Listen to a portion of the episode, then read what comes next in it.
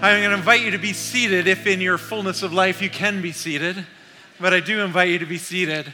Coming in that fullness of life that Christ has given us. And if that's a new concept for you, just listen in and hear and just be aware of, wow, God's going to introduce his life to you this morning. But I do need to reveal this morning as I come in our service to bring you the message that today I have nothing for you. The message is nothing. the word that I have for you is nothing. I'm hoping you will receive nothing and that you will go away with nothing. kind of sounds odd, doesn't it? there is something that you will receive because I want you to stay tuned to hear what is in the midst of nothing. Now, sometimes there's a challenge here because some of us of the male gender sometimes give that as our frequent answer. When uh, the ladies in our life, our wife might ask, What are you thinking about? Sometimes we answer and say, Nothing. and we feel like the response we get from them is that's not a justifiable answer. And we just feel totally comfortable with giving that answer. But ladies are thinking, you're always thinking about something. This thought connects with that thought, and this thought, and that thought, and so you've got to be thinking about something. Well, gentlemen, I'm here to relieve your fears and tell you that uh, by the end of this morning, you will be able to answer with the word nothing and feel so confident and filled because you will know what's within nothing. The message this morning is entitled Nothing is Everything. Nothing is everything. Now, I hope I piqued your curiosity to stay and come with me a little bit. The context for this message comes out of a revelation that, that God gave me when I was on a, my journey of faith. I knew and believed that God was my creator. I had said yes to Jesus to invite his son to be my Savior and my Lord. But there was a frustration I was walking through at a season in my faith journey because I knew God here and I received his son, what I believed in here, but there was just something missing in that connection. There was something that kept coming up like it was nothing, and I wanted more. I wanted more of what God would do to connect those pieces together so I could understand. You see, as a young teenager uh, in faith, I wanted the stuff I saw in the world. I wanted bigger, I wanted faster, I wanted cooler, I wanted something that would make me look all of those things as well.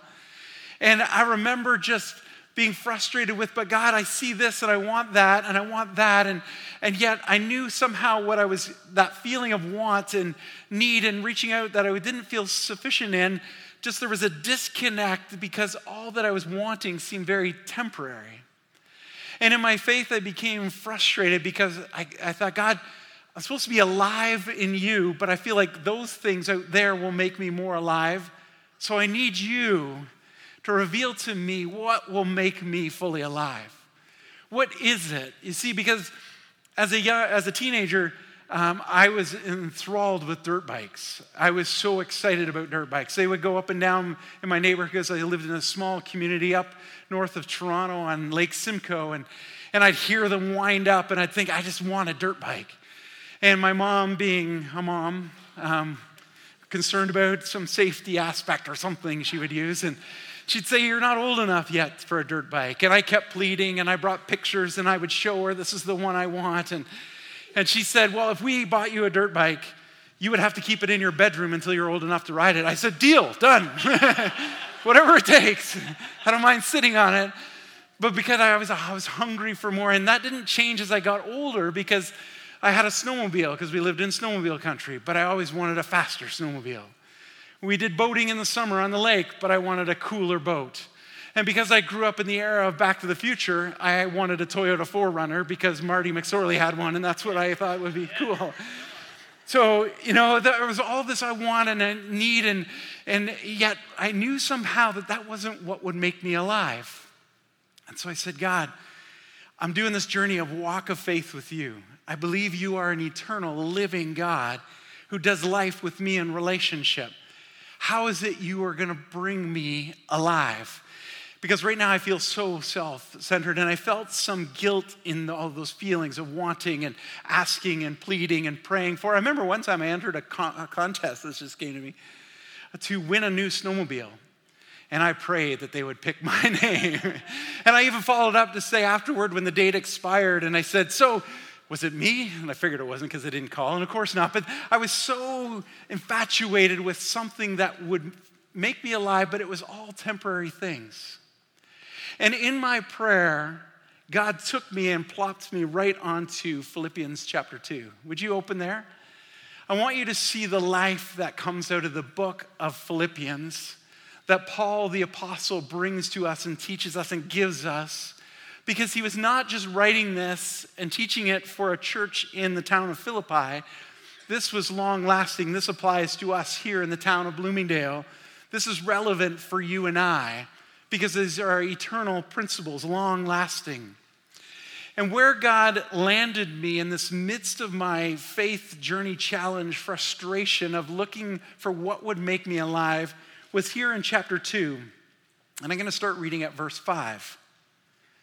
Paul said, Your attitude, Brian, should be the same as that of Christ Jesus, who, being in the very nature God, did not consider equality with God something to be grasped, but made himself nothing, taking on the very nature of a servant. Being made in human likeness and being found in the appearance of a man, he humbled himself and became obedient to death, even death on a cross. And when I read these words, it truly sounded like that. Your attitude, Brian, should be the same as that of Christ Jesus. He got my attention. Lord, my goodness, my attitude should be the same as Christ Jesus, the Savior of the world. Like, God, that's, a, that's huge that you're calling me into this to, to yield, to be transformed into the likeness, the attitude, the heart of Christ. But what I saw in this as it, it drew me deeper, I wanted to understand what was Christ's attitude truly like? Well, we just read it, right? Jesus, who being in the very nature God, Jesus being God, did not consider equality with God something that could be easily understood by non gods. And so, as we look at this for people who don't understand God yet, we began to ask what is the nature of God all about? What is God like? If you go to kcf.org, go to our church's website, and look at what do we believe, you will see some statements of faith of what we believe the Bible teaches about God. And you will see a statement that says, We believe there is one true God. He is, he is eternal. He is the maker of all things. He is three persons in one substance. He is Father, Son, and Holy Spirit. He is co-existing, co-eternal, three in one. He is God. And though that is a challenging thought to understand, God knew that. And that's why he said, understand the nature of me is not easy. So my son I'm going to send as a messenger to deliver and to convey my love and my message and my heart to all of you. So, being in the very nature of God, Jesus came and made himself nothing. Say that word. He made himself nothing, taking on the very nature of a servant. Jesus left what he had and where he was at with the Father and the Spirit. And he came into a realm that was described as being nothing. And he took on the nature of a servant because he wanted to serve you and I. He wanted to serve this world. He wanted to wash our feet. He wanted to touch our hearts. He wanted to lay down his life and say, In this sacrifice, you can now have life. Jesus was the ultimate servant as he came in this way. And as he came in this way to, to serve and to love and to make the Father's uh, presence known, there's a challenge in that because as you read about Jesus, many people ridiculed him and rejected him, and said there's no way he could be from the Father. He's actually blaspheming when he talks about the Father. It just isn't possible for him. And yet, the way he loved and touched lives revealed that there was something divine or something heavenly about this one, this man, this possibly could be Savior, who came to save the world in this way. He came in, the, in human likeness, and being found in the appearance of a man, he humbled himself. He humbled himself to the point of obedience. Now, parents, we know what obedience is, right? Kids, we also have a different take on obedience, right?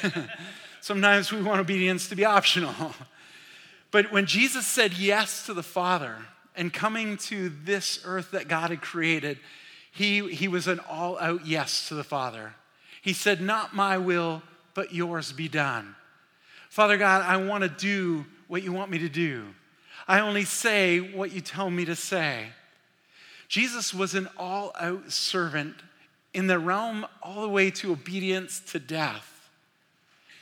And as I'm reading this in the context of giving my heart to God and asking Him to shape me and guide me, I'm understanding, whoa, this is Jesus who I am to have the same attitude like him.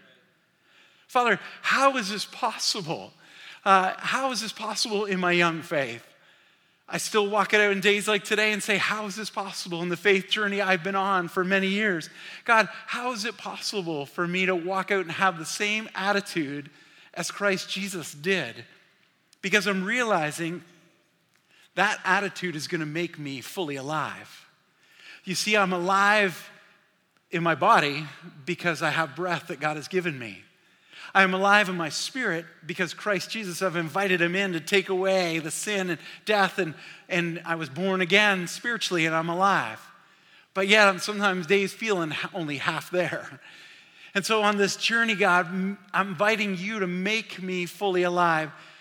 What I saw is God was giving me a revelation of his son, Jesus so that I could then walk out how to be fully alive. You see, because he backed me up to verse 3, this is the how to of being fully alive in Christ. Look at it with your own eyes. Do nothing out of selfish ambition or in vain conceit, but in humility consider others better than yourselves. I'm like, whoa, God, you're calling me to do that? No wonder I need to have the attitude of Christ Jesus so that it's even possible for me to, to walk this out. Because you are calling me to do nothing. There it is, nothing. Do nothing out of selfish ambition. Do nothing out of a self centered, self pleasing, gratifying, this is just for me and I don't care who suffers as I go after this. Jesus said, No, do nothing, nothing, eh, nothing nothing. Think about it. Do nothing. Think of the things you've done this morning to get here.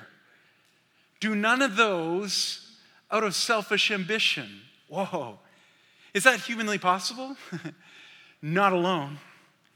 That's why Christ in us, Christ alive in us, makes the impossible possible. Because when somebody says something to me that I don't like, when one of my kids says to me, No, I'm not going to do that, that's just dumb. It's hard in that moment not to be a self righteous dad and say, I will, you know, do nothing, even when somebody defies you, even when somebody cuts you off, even when somebody beats you on Kijiji or to get something you wanted. Don't put a comment on there. do nothing out of selfish ambition or vain conceit, boastful, arrogant, egotistical. Do nothing in that vein, in that way. Nothing, absolutely nothing. Instead, do the idea, the implication is then do everything in humility. Do nothing like this, but therefore do everything in humility, considering others better than yourself. Do everything thinking about others and how they're better than yourself. Now, there's a easy twist the enemy loves to do right here because he starts to put the pressure on us and says, Oh, yeah, they're better than you. That means you're lowest. That means you're scum. That means you're low like a worm. And sometimes we take that on and, oh, yeah, to make somebody better, then I'll just put myself low, low, low and devalue myself. God says, no, no, no. I created you. I said, he's saying, don't think less of yourself. He's saying, think of yourself less. And think of others and the way you can build them up.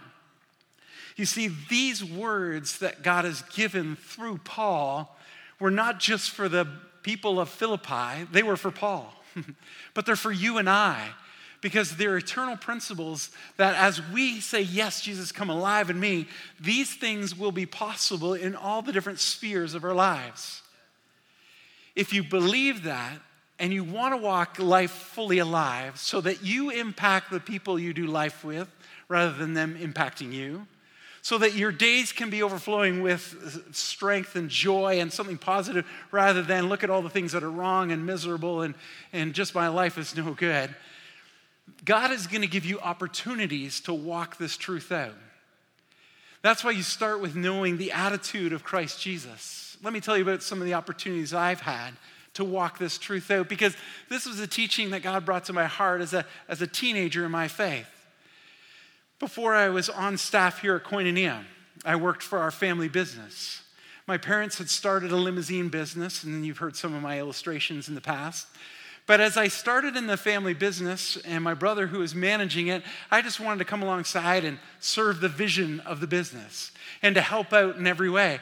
And there was a chauffeur who worked there at the time, and he saw me as a family member in the family business. And so I get chirped and teased and you know, they really didn't know. I actually I said to my brother, I said, hey, most of your staff doesn't know. I should come in and pretend I'm the undercover boss and just have a little bit of fun with your staff. He didn't, he didn't want to go with that, but but one of the chauffeurs who was there, he said, Brian, welcome to the business, you know, in his kind of prayer, proud way. And he said, uh, I want you to know that your role here is to make my life easier. and as he said that to me, it initially rubbed me the wrong way. But then I thought, oh, prophetically, you're speaking out. If I could only give you Jesus, it would make your life a whole lot easier and better for all of us. but, but some of the attitude that he had was just that.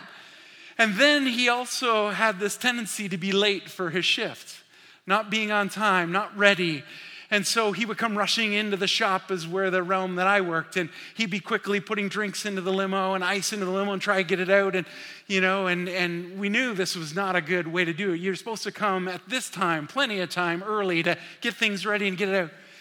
And then there'd be times I would be watching him, because my responsibility was watch over the chauffeurs. And I'd see he was not there, and I'm watching the clock, and oh, he's cutting it too close, and he's cutting it too close. And then there were times I would get the phone call, uh, Brian, I, I slept through my alarm. Oh, Brian, uh, traffic is so busy. I, I didn't know it was going to be this busy. and all the excuses. And he'd say then the, the words that I knew were coming in the conversation Can you get my limousine ready for me? Can you set it up for me? Get everything set so that when I roll in, I could just hop in the vehicle and get going. And you know, in those moments when just instantly thoughts just go through your mind, those thoughts would go humanly through my mind are are you going to share your gratuity with me at the end of your trip? when they give you a, a, bonus tip, are you going to share that with me because I helped get, you know? And I'm like. Oh. And I would hear God say, do nothing out of selfish ambition. Look to the interests of others first. How can you serve this guy? How can you bless him? And so I would start to get his vehicle ready. And the first few times wasn't as a saint as you see me now, but eventually the Spirit of God started to humble me and say, Do this to serve Him, to show Him, to love on Him.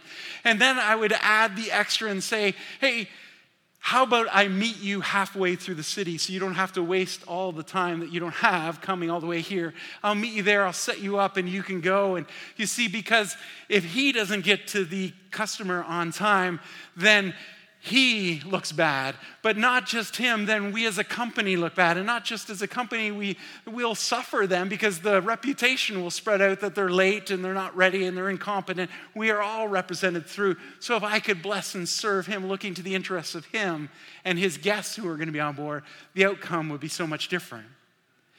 Those are the hard moments to say, yes, I want to have the attitude of Christ Jesus. But you need to decide before the hard moments that you want the attitude of Christ Jesus. Because when the hard moments come, you're going to be tested to say, It's not worth it, buddy. you wouldn't do this for me. You're going to be so tempted to just put the phone down or not even answer the phone, right? Oh, I know who's calling. He's going to suffer. Let him, let him deal with it. But when we look at it and say, No, I want to make an impact, those were the hard days. Earlier this spring, I was at the hockey arena watching my nephew play hockey, and in comes this chauffeur who he no longer works for the company, I no longer, but we greeted each other. And he just warm, gave me a big warm hug and embraced me. And I knew that there was now a connection as friends, as men, as almost brothers, because of the relationship that we had experienced today. I didn't shove it back on him and say, You're so proud and arrogant, deal with yourself. I began to serve him the way that Jesus was trying to teach my heart. And I came alive, and then I was seeing that life rub off on him. That's the impact we can make when we have the same attitude as that of Christ Jesus. Now, I know some of you younger generation who are here this morning and listening to this and thinking of Jesus' humility and thinking, yeah, I, I should serve like that. How can I do? Oh, and an idea hits you and you think, oh, I, get, I, I know I could serve humbly like that. And, and just in the right moment, if I get the right angle, I can do a selfie and show how humble I am as I serve, right? because we try to catch every moment in life, you know, and put it out there. I hope you don't, because that would ruin the element of humility. Do all things in humility. Actually, I hope that your friends don't even catch you in that humble moment because even if they caught you in that humble moment, I'm sure the world, the enemy, would distort that humble act and mess it up somehow. Because I don't want you to get likes on here, I want you to feel the like in here. I want you to feel the love and affirmation that the Father have. A well done, good and faithful servant. Thank you for serving that way. Have you heard of, uh, you know about selfies, um, Eufy? Have you heard of a Eufy? It's the opposite of a selfie it's posting pictures of others and blessing them. And I don't know if one of our young adults had this in mind, but over the last two years, I have seen him post picture after picture of person after person. And he keeps putting the hashtag with it here's another beautiful person. Here's another beautiful person. And he just keeps celebrating people. And I'm like, yeah, that's thinking of the best interests of others rather than of ourselves as you process these thoughts and the, having the attitude of Christ Jesus, you may be wondering how, where does it come from? Where does this, how do I walk this out? What, what was the original thought here? Paul, what were you like as you wrote these words to the church in Philippi? Well, back up to chapter 1, and you'll see in chapter 1, verse 1, Paul says, Paul and Timothy, servants of Christ Jesus. There's the servant word. Just like Christ who came to be a servant, to serve and not be served. Paul caught that heart and attitude, and he began to serve others. And Paul, in the context here, Paul's context was prison. He was in prison for sharing his faith with a community and a world that didn't like what they were hearing. They were saying, You're blaspheming. There's no way that Jesus was the Son of God. And he was taken captive and put in prison where there were not three square meals served today, where punishment and whippings and beatings were happening. But yet, Paul responds in chapter 1 and he says in verse 21 For me to live is Christ. I'm alive with Christ Jesus. I'm so alive, even right here in this prison. The context for Paul was prison the inspiration for Paul is Jesus Christ. When you have Christ as your life, the attitude of Christ, the fullness of Christ, you're welcoming to live through you, even in prison, you find great joy. You find reasons to celebrate. Reasons to say, Thank you, God, that you are alive. I don't feel like I'm a captive, I feel free. The past two days, some of our team here at Koinonia were at a leadership summit. And one of the speakers, Danielle Strickland, brought a message about uh, dealing with gender equality, dealing with racial, racial issues.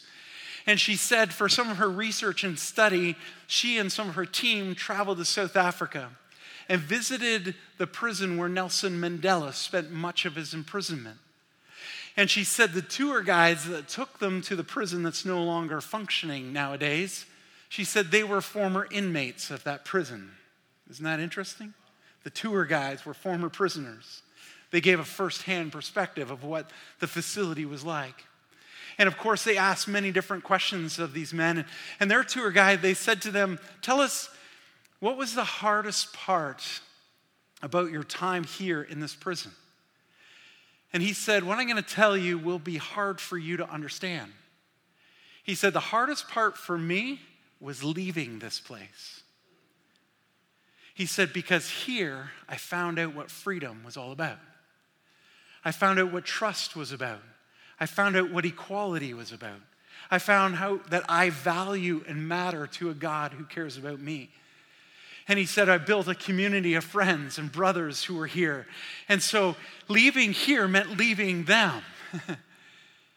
Only Christ can give you that kind of perspective, amen? Only Christ can give you a full life, eternal perspective. That it's not about your situation, your circumstances, even your setting and atmosphere. It's about Christ alive inside of you. And that's what Paul had when he said, For me to live is Christ. If I die, it's gain for me. But I'm alive right here because Christ is alive in me.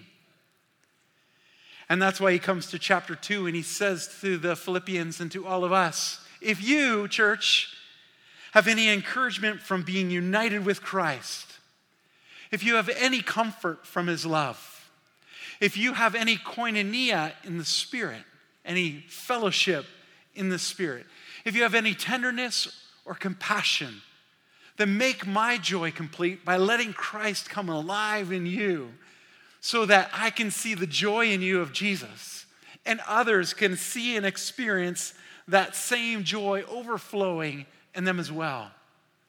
Christ, uh, Paul was inspired by Christ. Does Christ inspire you to fullness of life? As I bring this message to us this morning, I started off by saying, uh, I'm going to give you nothing, uh, to take home nothing. I want you to remember nothing because we see that Jesus became nothing, and then we are told that we are to do nothing. But I underlie it all with nothing is really all about everything. Because if you are not doing this, then everything you do should be this if what you do not do is self centered, what you end up, what you desire to do is then Christ centered. Nothing is the new everything. Tweet that somewhere. As you go from here with nothing on your mind, may it be because everything's on your mind. I want to do nothing now of, for myself. I want to do everything for Christ. God, show me who I can serve, who I can love. Where are the places that you can serve and love? They're easy to apply, right? And you're going to need to as you go from here with this truth. Work is an easy one to say, okay, let's see how this applies in my workplace, because most of us spend the majority of our hours there. And work so easily, we get these little thoughts that come into our mind that it's about the paycheck. It's about, hey, how can I get promoted? Hey, it doesn't matter what the people are doing around me. I want to get noticed and seen and work my way up in work. But Jesus says here through Paul is, you know, look to the interests of others. How can I build up those I work around? How can I have the same attitude of Christ even in my workplace when it's not the best place around? when I started here at Koinonia on staff, I began to witness different team members and there was one specific that truly had the attitude of Christ. They came in on their birthday and they brought us Jimmy's Minis donuts. surely that's the attitude of Jesus, right? And I said, why, why are you bringing in enough donuts for all the staff? Like, really, you're treating the whole staff to all these donuts? And, and he said, Well, this year's birthday is a mini one. Next year's birthday is a major one. And so I said, Well, thank you for being generous this year. I can't wait till we get to your major gift that you bring us all. but generosity is what I saw. Then I also saw a team member sacrifice. I was the facility supervisor when I started here, so overseeing our facility and custodian team. And during a, a trip in February of that year, I was in another country teaching. And while I was away, I got a message from one of the other team members who said, uh, my, grand, my grandfather has passed away, and my family is traveling to Holland to see them. Is there any way I could get off work and go? And I'm thinking, okay, there's only three of us, and I'm away. And if you leave, that leaves one, and we know it's a three person job. I don't, I don't think this is possible. And and before I had fully worked this out over email with this staff member, another team member jumped in and said, Hey, I'll take his shift. I will serve the house on the facility team so that he can be freed up to be with his family and go. Not many people throw their hand up to be on the facility team in an eager way. But those who have the heart of Christ, who say, I want to serve like Jesus did, I want to impact in my workplace so that people see the heart of Jesus through me. Maybe it's in your family that you are going to have the opportunity to look at the best interests of others rather than yourself. To not do anything out of selfish, but do everything around your family members. There's some incredible training ground, isn't it? To love them first, to serve them first, to beat them to their chore so you can do it for them. Yeah, that's sometimes hard to do with family. Sometimes we rub shoulders the wrong way with those closest to us and even say things hurtful to those closest to us. But I believe God put us in our family as training ground. He wanted us to learn to love and serve selflessly before we go into the world and try and show them the Father's love. Marriage is another spot, husbands and wives, where we can model, where we can walk out, where we can invite the attitude of Christ because every day it's not easy to serve your spouse. It's uh, this little voice comes into your mind too of, oh, well, they should do it for me this time because I served them last time. You know, oh, how many times have I picked this up? Don't even see it. And you hear these negative voices that start to make you think not so positively about the one you said, I do to. God has called us to lay down our lives, and He calls us to do it in our marriages so that we can do it with our kids, so we can do it with our neighborhood, so we can do it with our cities. What about our church? Koinonia right here. How are we to have the attitude of Christ Jesus here? Well, church is easy, isn't it? This is, this is an easy spot to be like Jesus. We come in, and there's air conditioning, uh, the foyer is bright and beautiful, the coffee's fresh and new, and we got loose leaf tea. It's easy to have the attitude of Jesus here because Jesus drank loose leaf tea, of course. And so we think that, oh, yeah, it's easy to do that here, but it's so easy for us in this facility to go, oh, this is comfortable. I could just come and be at a great service and listen to good musicians. And, and yeah, they kind of lift my spirit a bit as I just observe them, look around, and oh, it's a bit too cold now. They should turn warm up the air conditioning. And, and oh, the seats were pretty comfortable, but man, they should get some new seats because these ones are wearing out. And it's so easy all of a sudden for our attitude to start to shift and think this place is here to serve us when God has called us to use this place to reach the world. This place is to be comfortable, yes, but not so that we get lethargic. So we bring hurting people here to do life and fellowship together and be introduced to Jesus as we walk with them. So this place can be a safe place so they can come out of their brokenness and their rejection and feel like I'm not going to be condemned here. I'm with somebody who cares about me. I'm surrounded by people who believe in a God who cares about us. That's what this place is for. May we not take it for granted and lose the attitude of Christ even in this amazing facility. May we say, God, what do you want to use this for? Please use it to reach this world with your love. And lastly, I finish with this Are you alive in Christ, you yourself? Are you alive in Him? It, do you have the attitude of Christ Jesus? Have you laid down anything that would be selfish ambition or vain conceit, arrogance? That you're, this is where I've got to get to in life. And believe me, there's a thousand million messages of that coming at us every day. But if you give in to those messages and pursue something that is what the world pursues as a way that will make you alive, you will see how temporary it really is. But when you pursue Jesus and say, I want to be alive in you, Christ, when you say yes to Christ to every part of your life, every area, the, the parts of your life that are seen and the parts of your life that are unseen, you're to feel a heartbeat rise up in you like never before. You're to feel something inside of you saying, Oh, I'm coming alive. I didn't get the dirt bike yet. I didn't get the dream vacation yet, but there's something coming alive in me that seems like a whole lot better than that vacation or that gift out there. It's coming alive in me because it's something that's eternal. Simon Sinek said it this way He said, Pursue an infinite life. Don't pursue something that's temporary, pursue something that's eternal an attitude of Christ Jesus is eternal. The Savior is eternal. Faith is eternal. Church, would you rise up and stand with me? Because as you leave here, and I said leaving here with nothing, but I want you to recognize that it's everything because it's Christ. We're going to sing this song out, declare it out that we are alive in Christ. If you are, let it rise out of you. Let it come forth from you. And let that truth just overwhelm you as you're here. Jesus, we worship you. Yes, Lord.